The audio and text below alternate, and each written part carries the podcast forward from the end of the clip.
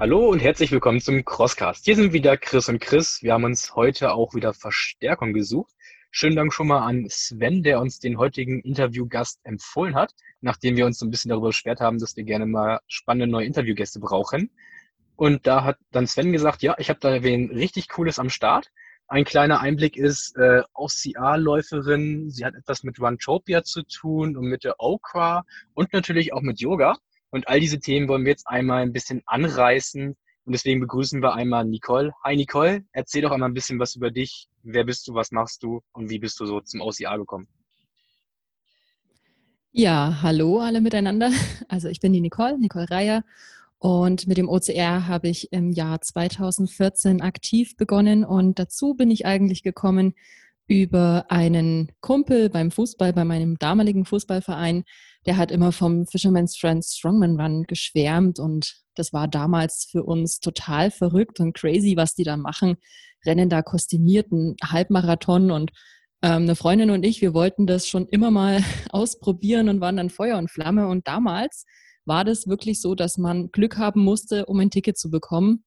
Und es war dann im August oder im November, ich weiß gar nicht mal, wann die Anmeldung war, jedenfalls im Herbst. 2013 war es dann soweit, dass die Anmeldung offen war und dann haben wir gemeinsam immer aktualisieren gedrückt, aktualisieren und dann irgendwann haben wir einen Platz bekommen und waren Feuer und Flamme, da jetzt endlich mal bei diesem verrückten Lauf mitzumachen. Und parallel dazu habe ich auf meinen Reisen einen Amerikaner kennengelernt, der hat mir vom Spartan Race erzählt, und dann habe ich ein bisschen recherchiert und dann auch im Jahr 2014 war ja das erste Mal das Spartan Race in München mit dem Sprint, nee, mit dem Super am Start und habe das dann auch gleich mitgenommen und als Vorbereitung genommen. Und jeder, der zum ersten Mal ein OCR gemacht hat, der kennt das Gefühl, es macht einfach super schnell süchtig.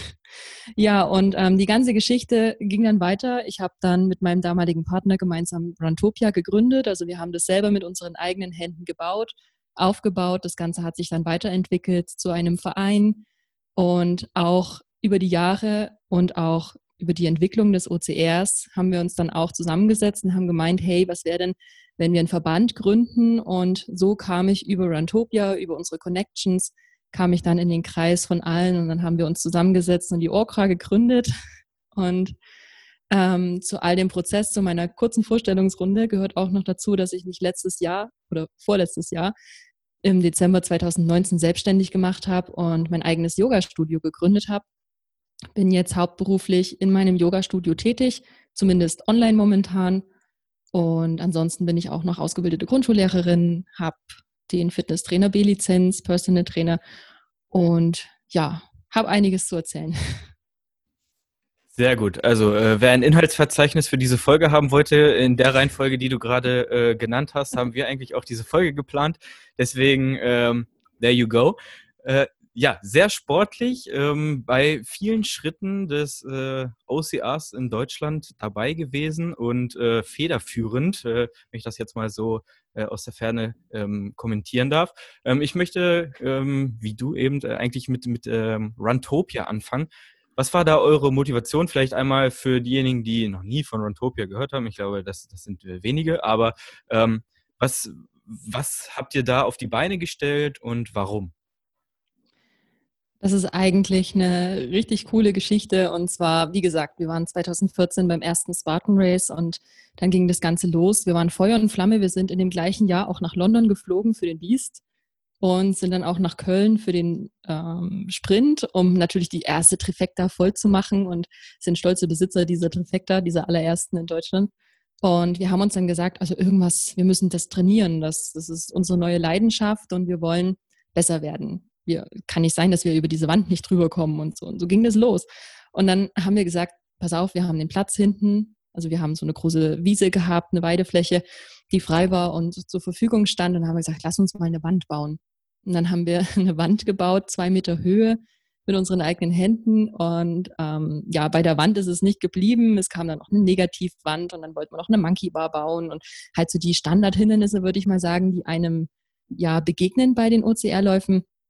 Und dann irgendwann war das Ganze so, ja, warum sollen wir denn nicht unsere Leidenschaft mit den anderen teilen und unseren Park sozusagen zur Verfügung stellen, um gemeinsam hier zu trainieren?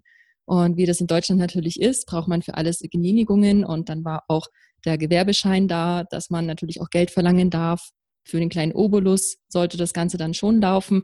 Und so hat sich das dann ziemlich schnell groß entwickelt, dass es immer mehr und immer mehr Hindernisse geworden sind. Immer mehr Leute kamen zu uns. Ich glaube, wir waren der erste Hindernispark Deutschlands, mehr oder weniger, in dem Umfang vor allem. Und wir haben auch ganz viele angezogen, die gerade auf EM und WM trainiert haben, weil wir eben diese Möglichkeiten hatten, extrem komplizierte und anspruchsvolle Hindernisse zu bieten. Und es ist nach wie vor ziemlich genial gewesen, unsere Leidenschaft hier mit allen zu teilen und dann über unsere Hindernisse drüber zu klettern oder auch mal an einem Low-Rig zu hängen. Ja. Also habe ich das richtig verstanden? Das Ganze ist in eurem Garten entstanden oder? Mehr oder weniger im Garten. Du musst dir das vorstellen, das war ähm, wie eine Pferdeweide, nicht am Haus direkt dran, sondern schon ein, 200 Meter dahinter. Und es war freies Feld sozusagen nach hinten. Ungefähr einen halben Hektar hat man da zur Verfügung. Und wir haben nicht gleich den halben Hektar vollgebaut. Wir haben, glaube ich, mit zwölf zwölf oder 15 Hindernisse haben wir angefangen. Mein damaliger Partner war der Christian Groh, den kennen vielleicht viele auch schon vom Namen her. Wie gesagt, durch Rantopia, wir sind deutschlandweit bekannt gewesen oder sind es auch noch. Und über die Jahre hat sich das entwickelt und jetzt mittlerweile stehen, glaube ich, um die 50 Hindernisse drauf. Genau, das wäre so meine Frage gewesen. Du hast gesagt, ihr habt angefangen mit einer einfachen Mauer und dann sind noch Lowick dazu gekommen, Monkey Bar.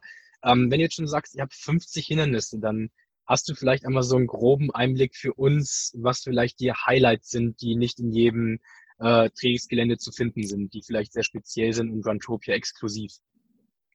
ich muss jetzt lachen. Also wer schon mal bei uns war, der weiß, dass Runtopia allgemein ziemlich exklusiv ist und viel ähm, Kuriositäten zu bieten hat zum Beispiel. Also wir haben eine Konstruktion, die ist ungefähr 20, 25 Meter lang ähm, ein reines Low-Rig, beziehungsweise es geht los mit schwingenden Ringen, dann muss man an einem Low-Rig entlang mit einzelnen Elementen, also wer bei der EM oder WM war, der kennt das, so gemeine, fiese kleine Griffe, an denen man sich halten muss, knapp über dem Boden und das Ganze ist miteinander kombiniert und dann hat man noch Stangen zum Hochklettern und ganz am Ende ist noch ein Packboard und dann ganz zum Schluss kommt die Glocke. Oder was uns auch noch ausmacht, ist ein anderes Low-Rig, bei dem ein drehender Stamm integriert ist, der aber nicht nur alleine für sich steht, sondern an dem Stamm sind auch nochmal Bretter rangeschraubt, die man sozusagen packen kann oder umfassen kann. Ähm, der, dererlei Hindernisse haben wir viele. Ähm, wir haben auch ein Destroyer Wall, wir haben eine 3,40 Meter Wand. Ich glaube, ich erzähle jetzt nichts Falsches.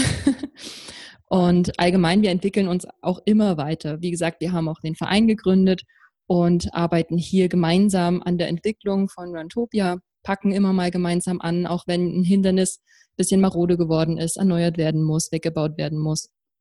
Und auch an dieser Stelle einmal ein ganz dickes Lob an den Christian. Christian Grob muss vielleicht am Namen liegen, Christian.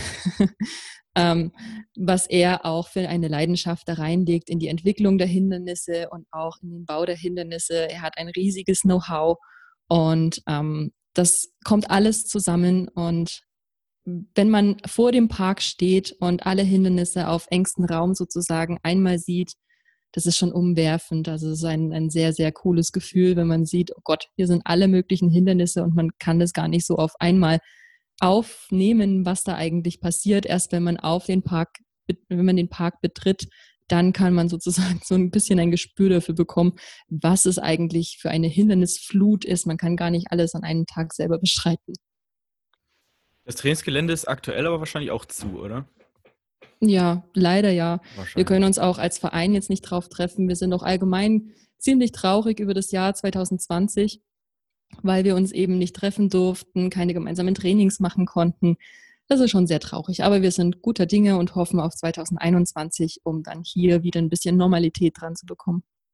Ja, äh, neben, dem, neben dem Trainingsgelände äh, habt ihr ja auch ähm, ja, so ein, äh, ein Race-Format, das äh, Runtopia One by One. Ähm, kannst ja. du das vielleicht einmal erklären, was es damit auf sich hat? Genau. Das One by One entstand damals, also unser aller, allererster Run war der Runtopia Run. Danach hießen alle anderen Läufe One by One.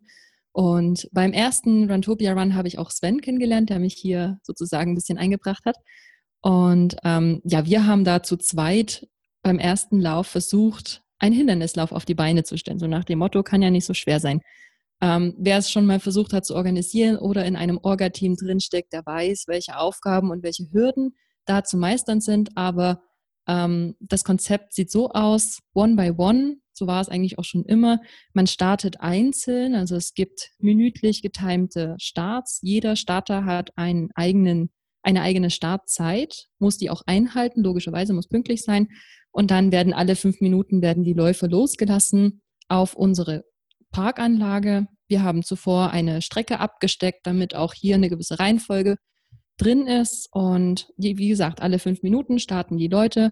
Und dann war die Überlegung, mal Hindernisse zur Pflicht zu machen, Hindernisse zu nehmen, die jetzt keine Pflicht sind, um das Ganze so ein bisschen zu entzerren.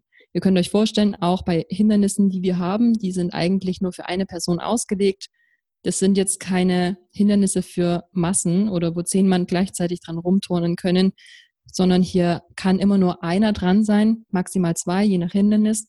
Und da muss dann schon auch ein bisschen Abstand gewährleistet werden für die Läufer, die hier wirklich ein bisschen auf Zeit gehen. Und wir haben uns auch Strafen überlegt, dass man Burpees macht.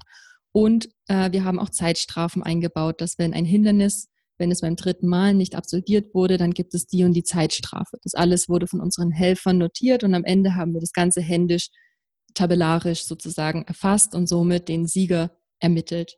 Wie viele Teilnehmer können denn bei so einem Lauf dann mitmachen, bei dem One-by-One? Ich meine, wenn da jetzt immer nur einer startet, ist er ja wahrscheinlich sehr beschränkt. Wie sieht das, das aus, abgesehen jetzt von der Corona-Regelung, die dann vielleicht gelten? Ne? Also. Also geplant war jetzt im Jahr 2020, also 2019 die Planung für 20, wollten wir mit maximal 100 Startern starten. Wir hatten auch die Überlegung, dass wir sozusagen eine Open Heat machen, bei der es um keinerlei Platzierung ankommt, sondern nur um den Spaß. Dann hätte man noch 120 zulassen können, aber mehr ist einfach nicht drin, gerade vom Platz her. Parkprobleme, Stehprobleme. Es ist trotzdem immer noch eine relativ kleine und private Anlage und deswegen müssen wir hier eine Grenze schaffen. Aber so um die 60 bis 100 Teilnehmer, das ist schon möglich. Also den Teilnehmern muss natürlich klar sein, wenn sie früh um acht starten, dann ist das Ergebnis nicht um zehn da. Also das Ergebnis ist dann am späten Nachmittag oder am frühen Abend erst da, wenn alle wirklich durchs Ziel gekommen sind. Das kann sich manchmal ein bisschen länger rausziehen, wenn die Technik mal wieder spinnt. Ähm, 2009, 18 oder 19 hatten wir einen Schneeeinfall im Mai so extrem, dass wir unseren Lauf komplett abbrechen mussten. Es war traurig für alle Beteiligten. Uns hat das Herz geblutet. Jeder, der uns kennt, weiß, dass wir so viel Leidenschaft und Liebe an dieses Projekt setzen. Und hier geht es auch nicht um irgendwelche Gelder, die wir damit machen wollen. Es geht einfach um die Liebe zum OCR, die wir gemeinsam an den Tag teilen wollen. Natürlich, ein bisschen Competition darf dabei sein. Es darf ein Sieger gekürt werden. Ähm, aber ja, und an dem Tag war für uns einfach es war unglaublich, es war so traurig. Es hat geschneit, es lagen, glaube ich, 10, 15 Zentimeter Neuschnee und somit sind die ganzen Hindernisse viel zu gefährlich geworden. Die Läufer waren nicht präpariert für so einen Wintereinbruch. Sie war, haben gefroren und wir, auch unsere Helfer standen draußen im Schneechaos, haben sich die Füße abgefroren. Und somit mussten wir für alle Beteiligten einfach da den Cut ziehen. Und im Nachhinein haben wir so liebe Nachrichten bekommen, dass es auch alle verstanden haben, dass es das Richtige war. Aber es tut weh, wenn man mal einen Lauf abbrechen muss. Und wir hatten, wie gesagt, große Hoffnungen auf 2020, um mal wieder neu zu starten. Neuer Lauf, alles besser machen, das Schneechaos sozusagen vergessen, wieder angreifen. Und ja, Corona hat es leider verhindert. Ob jetzt 2021 der Lauf geplant wird, sehe ich in den Sternen. Ich glaube es nicht, weil einfach eine extrem lange Vorbereitungszeit hier notwendig ist, um auch alles wirklich zu bedenken, damit alles bestens geplant ist, damit wir auch trotzdem unsere Kosten kalkulieren können und damit die Medaillen rechtzeitig da sind und, und, und. Ja, gerade wenn man noch äh, erstes, zweites äh, Quartal dieses Jahr plant, dann ist das doch noch mit einer sehr großen Unsicherheit verbunden. Deswegen für einen Verein auf jeden Fall total verständlich, dass man äh, da sagt, wir warten vielleicht noch mal ein bisschen länger. Ähm, Jetzt habe ich eben auch schon äh, Verein gesagt. Äh, also, ähm, was war zuerst? Das Trainingsgelände war zuerst da. Daraus entwickelte sich dann ein Verein. Äh, mit welcher Motivation habt ihr den Verein gegründet? Der Verein entstand aus der Motivation daraus, dass wir zu dem Zeitpunkt eigentlich auch ein Team hatten. Ähm, wir sind deutschlandweit auch aufgestellt, haben unsere Leute überall verteilt. Und ja, es bietet dann doch Vorteile, wenn man einen Verein gründet, sei es ähm, Gelder, die man gemeinsam nutzen kann, gemeinschaftlich oder auch ähm, ja lokal gewisse Vorteile hat, wenn man einen Verein gründet. Ich sehe immer äh, Fotos mit äh, sehr vielen äh, Runtopia ähm, T-Shirt-Trägern. Wie viele Mitglieder habt ihr? Wir haben momentan fast 30 Mitglieder. Auch hier vielleicht nochmal als Einblick für die, die sich nicht so sicher sind, ist ein Verein vielleicht was für mich? Ähm, habt ihr so eine grobe Altersspanne von bis die Mitglieder? Also unsere Altersspanne, würde ich fast sagen, liegt zwischen Ende 20 bis Ende 50. Also breit aufgefächert. Alle sind willkommen. Wer Lust hat mitzumachen, kann sich gerne bei uns melden. Sehr gut. Der muss dann äh, zwar im Schnee äh, an Hindernissen stehen und sich die äh, Füße kalt frieren, aber äh, das steht nur im Kleingedruckten. Ähm, okay, jetzt haben wir hier schon sehr viele, äh, ja, auch mutige Schritte wahrscheinlich ähm, äh, durchgesprochen. Wie kam es dann dazu, dass ihr gesagt habt, ähm, in Deutschland fehlt es ja, an, an, an, der Okra, ja, fehlt es an einem Verband? ja, wie kam es dazu? Die Motivation dahinter war, also die größte Motivation dahinter war eigentlich, den Sport OCR in Deutschland bekannter zu machen und auch den Sport als Sportart bekannter zu machen. Also ganz viele vertreten ja die Meinung, dass unser OCR nur Matschläufe sind und wir hier uns im Matsch wälzen und Spaß dran haben. Aber dass OCR tatsächlich ein richtiger Sport ist, dass hier Leute jahrelang dafür wirklich straff nach Plänen trainieren, dass man hier Leistung abrufen kann. Natürlich, man kann auch super viel Spaß haben, Teambuilding-Maßnahmen und, und, und mit seinem Team sich da aus Spaß mal durchkämpfen. Aber unsere Motivation lag dahinter, den Sport, die Sportart OCR bekannter zu machen und auch ähm, ja in der Gesellschaft so ein bisschen zu verankern. Ja. Genau, also generell ist es ja so, jede Sportart kann man ja aus Spaß betreiben oder ein bisschen ernsthafter. Nur gerade beim OCR wird es eben genau andersrum gesehen. Wie kommt man jetzt aber zu dem Schritt, wir haben einen Verein und wir wollen national einen Verband gründen? Habt ihr euch mit anderen Vereinen auseinandergesetzt, die gefragt, was die davon halten? Oder wie funktioniert eben dieser Schritt vom Verein hin, einen neuen Verband zu gründen? Also ein Verband ist man ja erst, wenn mehrere Vereine einem zu, also einen beitreten sozusagen. Somit ist der Name Verband momentan noch in Anführungsstrichen zu sehen, aber wir sind eine Organisation, die sich für alle Vereine stark macht. Ein, ihr müsst euch das vorstellen, wir sind ein Organ der Vereine, um eben wichtige Dinge zu besprechen, international einfach ein Mitspracherecht zu haben, gerade was die OCA-Weltmeisterschaft angeht oder die Europameisterschaft, dass wir hier auch ein Kommunikator sind zwischen Verbänden und Veranstaltern und all diesen Schritte. Also wir haben uns das alles überlegt, um hier wirklich den Sport zu verbessern, den Sport einfacher zu machen, auch für die kleinen Menschen, so als Brücke zwischen kleiner Mensch und Veranstalter, beziehungsweise auch Kommunikationsorgan zwischen den anderen Verbänden in der Welt und unseren Veranstaltern. Es gibt ja hier auch die, es wird darüber geredet, gewisse Standards zu integrieren, und hier muss auch abgestimmt werden, ja, welche Standards werden denn integriert? Wie kommt man überhaupt dazu, dass alle Veranstalter diese Standards einhalten? Wofür braucht man diese Standards? Und all diese Sachen sind notwendig. Und dafür braucht man eben ein Organ, was zentral dasteht, um eben diese ganzen Sachen zu vermitteln. Ja, das äh, haben wir auch schon mehr oder weniger in der Folge mit äh, Marc äh, und Batman äh, äh, herausgearbeitet. Ähm, Ganz genau. Wer, wer mehr über die Okra erfahren will, kann sich auf jeden Fall die Folge nochmal anhören. Die haue ich mal in die Beschreibung unten rein. Warte mal kurz. Ja, Chris muss sich jetzt erstmal kurz aushusten. Mecker kurz nochmal rum, aber ich glaube, du wolltest das Thema immer einschwenken jetzt in Richtung Yoga und Selbstständigkeit Yoga. Vielleicht können wir da als Einleitung einmal so nehmen, Warum Yoga und warum meinst du, ist Yoga für einen OCAler auf jeden Fall ein gutes Training? Also zur ersten Frage, warum Yoga? Ähm, das ist eine sehr persönliche Frage.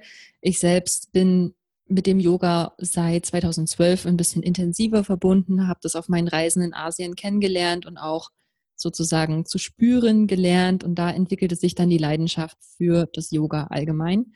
Und über die Jahre habe ich immer mehr und mehr Yoga praktiziert, war immer neugieriger, was steckt mehr dahinter. Ähm, die, die lange Jahre Yoga praktizieren, wissen, wovon ich rede, dass man irgendwann nicht nur die Asanas ausführt, sondern dass man auch ein bisschen tiefer hineinliest in die Philosophie, was gehört eigentlich so mit dahinter. Und ja, ich hatte schon immer so diesen kleinen Drang, mich selbstständig zu machen, war da auf der Suche, deswegen habe ich auch den Fitnesstrainer B-Schein und den Personal Trainer, wusste aber noch nicht so richtig, in welche Richtung es gehen sollte. Und mit dem Yoga habe ich dann jetzt endlich meine Richtung und meine Leidenschaft gefunden.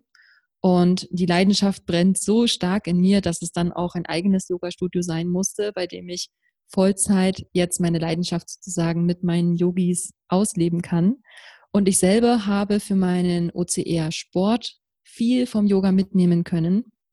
Einerseits natürlich der körperliche Aspekt, ähm, gerade der Fokus auf der Dehnung, also der ganze Körper wird wunderbar gedehnt. Wir beugen Verletzungen vor. Gerade Ausdauersportler haben oft Probleme mit ihren Beinrückseiten, mit ihrer Mobilität, mit ihrem Gleichgewichtssinn und das alles wird beim Yoga geschult.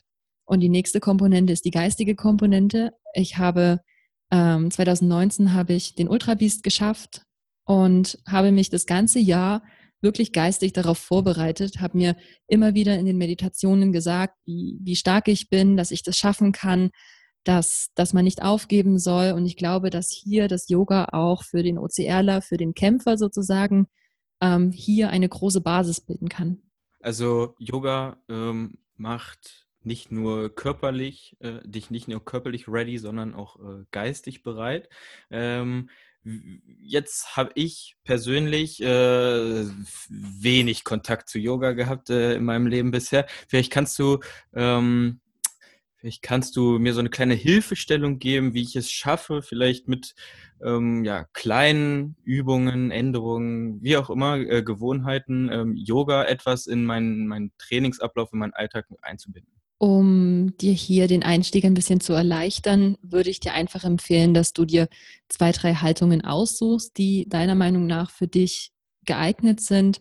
Es gibt wunderbare Haltungen, die die Beinrückseiten dehnen und hier auch mit Hilfsmitteln arbeiten, zum Beispiel mit, Gürt mit Gürteln oder mit Blöcken, um eben auch sicher und korrekt in der Haltung zu stehen.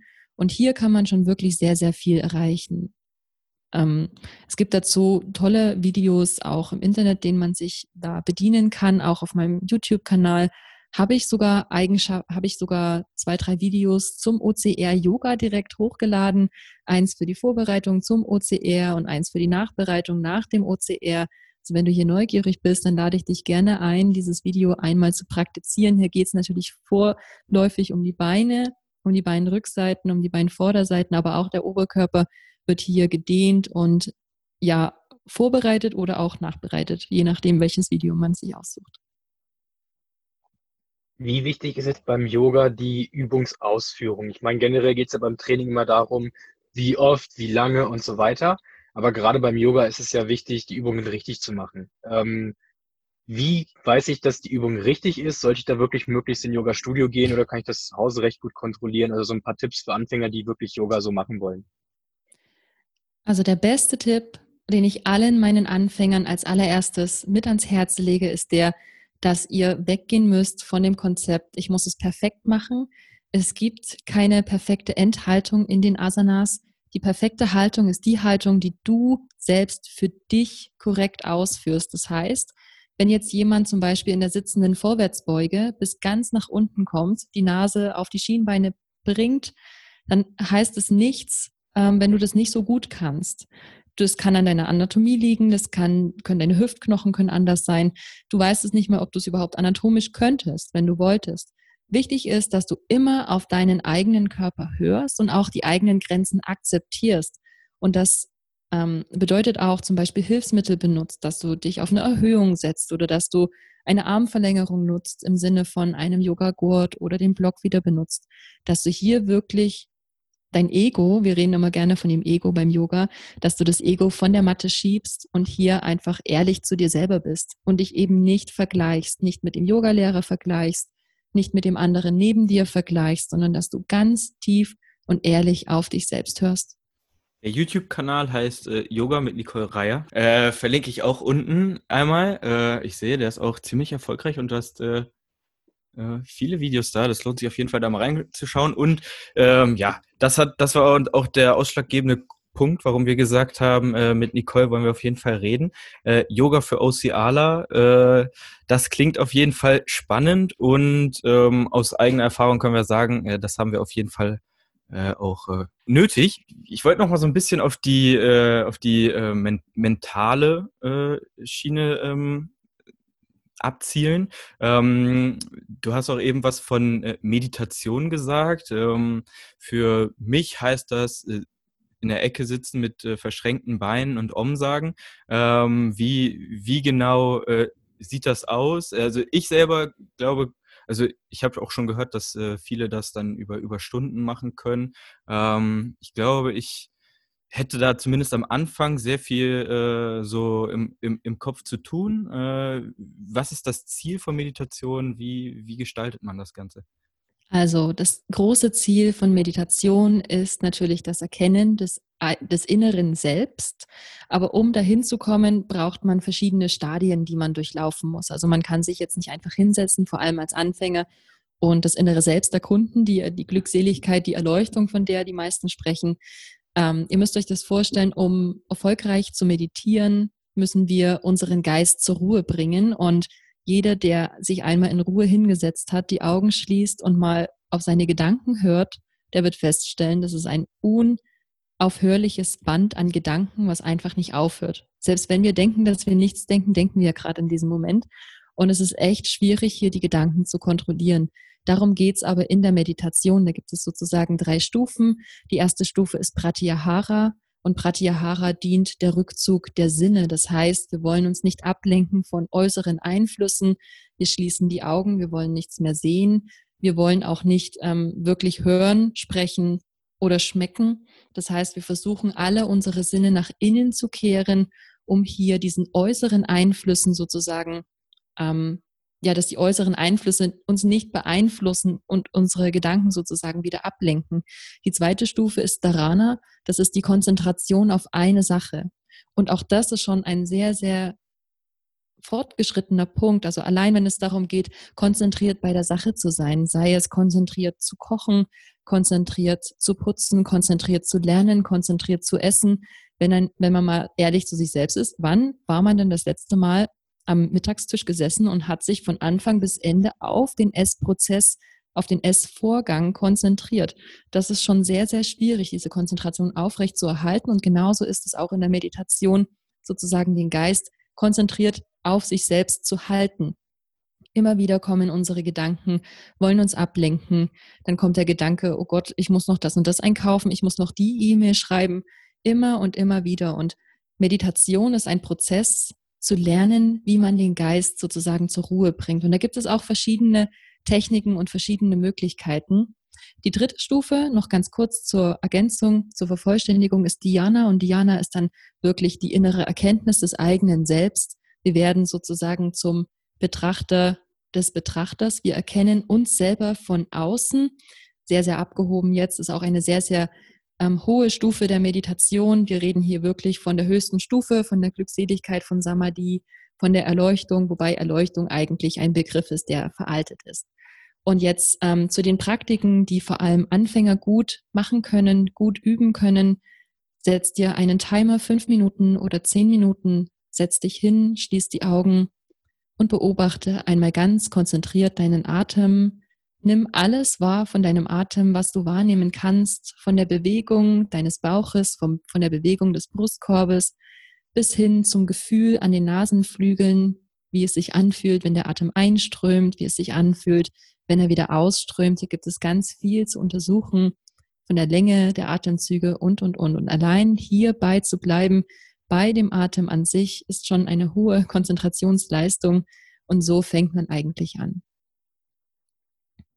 finde schon schön, dass du sagst, die Konzentration auf eine Sache, weil die wahrscheinlich die meisten, die den Podcast hören, äh, nicht nur den Podcast hören, sondern wahrscheinlich noch irgendwas nebenbei machen, sei es Sport oder sonst was. Ähm, Wichtig finde ich aber auch den zweiten Punkt, dass du wirklich sagst, das muss man sich für draußen mal verinnerlichen. Für viele ist ja Meditation und Yoga wahrscheinlich dieses Entspannen und Runterkommen. Aber gerade diesen zweiten Punkt, der ist halt sehr wichtig für die meisten, wenn es jetzt in den Wettkampf reingeht, dass man fokussiert einfach auf den Wettkampf ist und alles andere da wegbringen kann. Ähm, hilft genau. es da auch wirklich diese Atemübung zu machen, dass ich sage, vom Wettkampf stelle ich mir einen Timer, setze mich nochmal ins Auto, mache irgendwie Geräuschkopfhörer rein, dass ich nichts mitkriege und dann fünf Minuten atmen oder was kannst du da so empfehlen vor einem Wettkampf, um wirklich nochmal sich auf den Wettkampf konzentrieren zu können? Also das kann ich auf alle Fälle empfehlen. Äh, das schadet auf keinen Fall, wenn man sich vor dem Wettkampf, vor allem wenn man im Elite-Bereich unterwegs ist, wenn man sich da nochmal hinsetzt, einen ruhigen Moment für sich selbst sucht. Ob man die Augen schließt oder nicht, muss man jetzt nicht. Es gibt ja auch die bewegte Meditation, die Gehmeditation. Ähm, aber hier allein für sich selbst noch einmal klarzustellen, was will ich heute erreichen, warum bin ich hier, wofür habe ich trainiert, ähm, für sich selbst noch einmal diese Punkte abzustecken. Und wie gesagt, der Atem bewirkt sehr, sehr viel in unserem Körper. Das ist auch ein Teil des Yogas. Pranayama wird es genannt.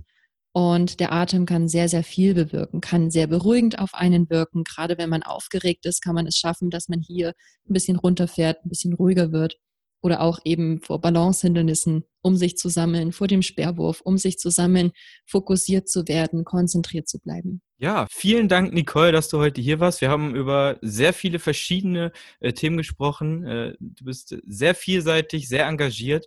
Ähm, danke dafür auf jeden Fall. Ähm, ja, sehr hilfreich für einen Sport. Ähm, und ich denke, da hat der OCA eine ganze Menge dir zu verdanken. Dankeschön. Danke, dass ich dabei sein durfte. Ich höre immer wieder gern euren Podcast an. Es ist super spannend, auch so gerade jetzt in Zeiten von Corona mit der OCR-Welt verbunden zu sein. Wir verlinken auf jeden Fall die Kanäle von Nicole. Probiert einfach mal ein bisschen Yoga zu machen. Lasst euch in den Thema mal reinziehen und betrachtet ihr mehrere Seiten von Yoga, sei es die Entspannung, sei es aber auch die Konzentration. Nehmt ein bisschen was mit und vielen Dank für deine Zeit, Nicole, und für die Einblicke. Danke, gerne wieder.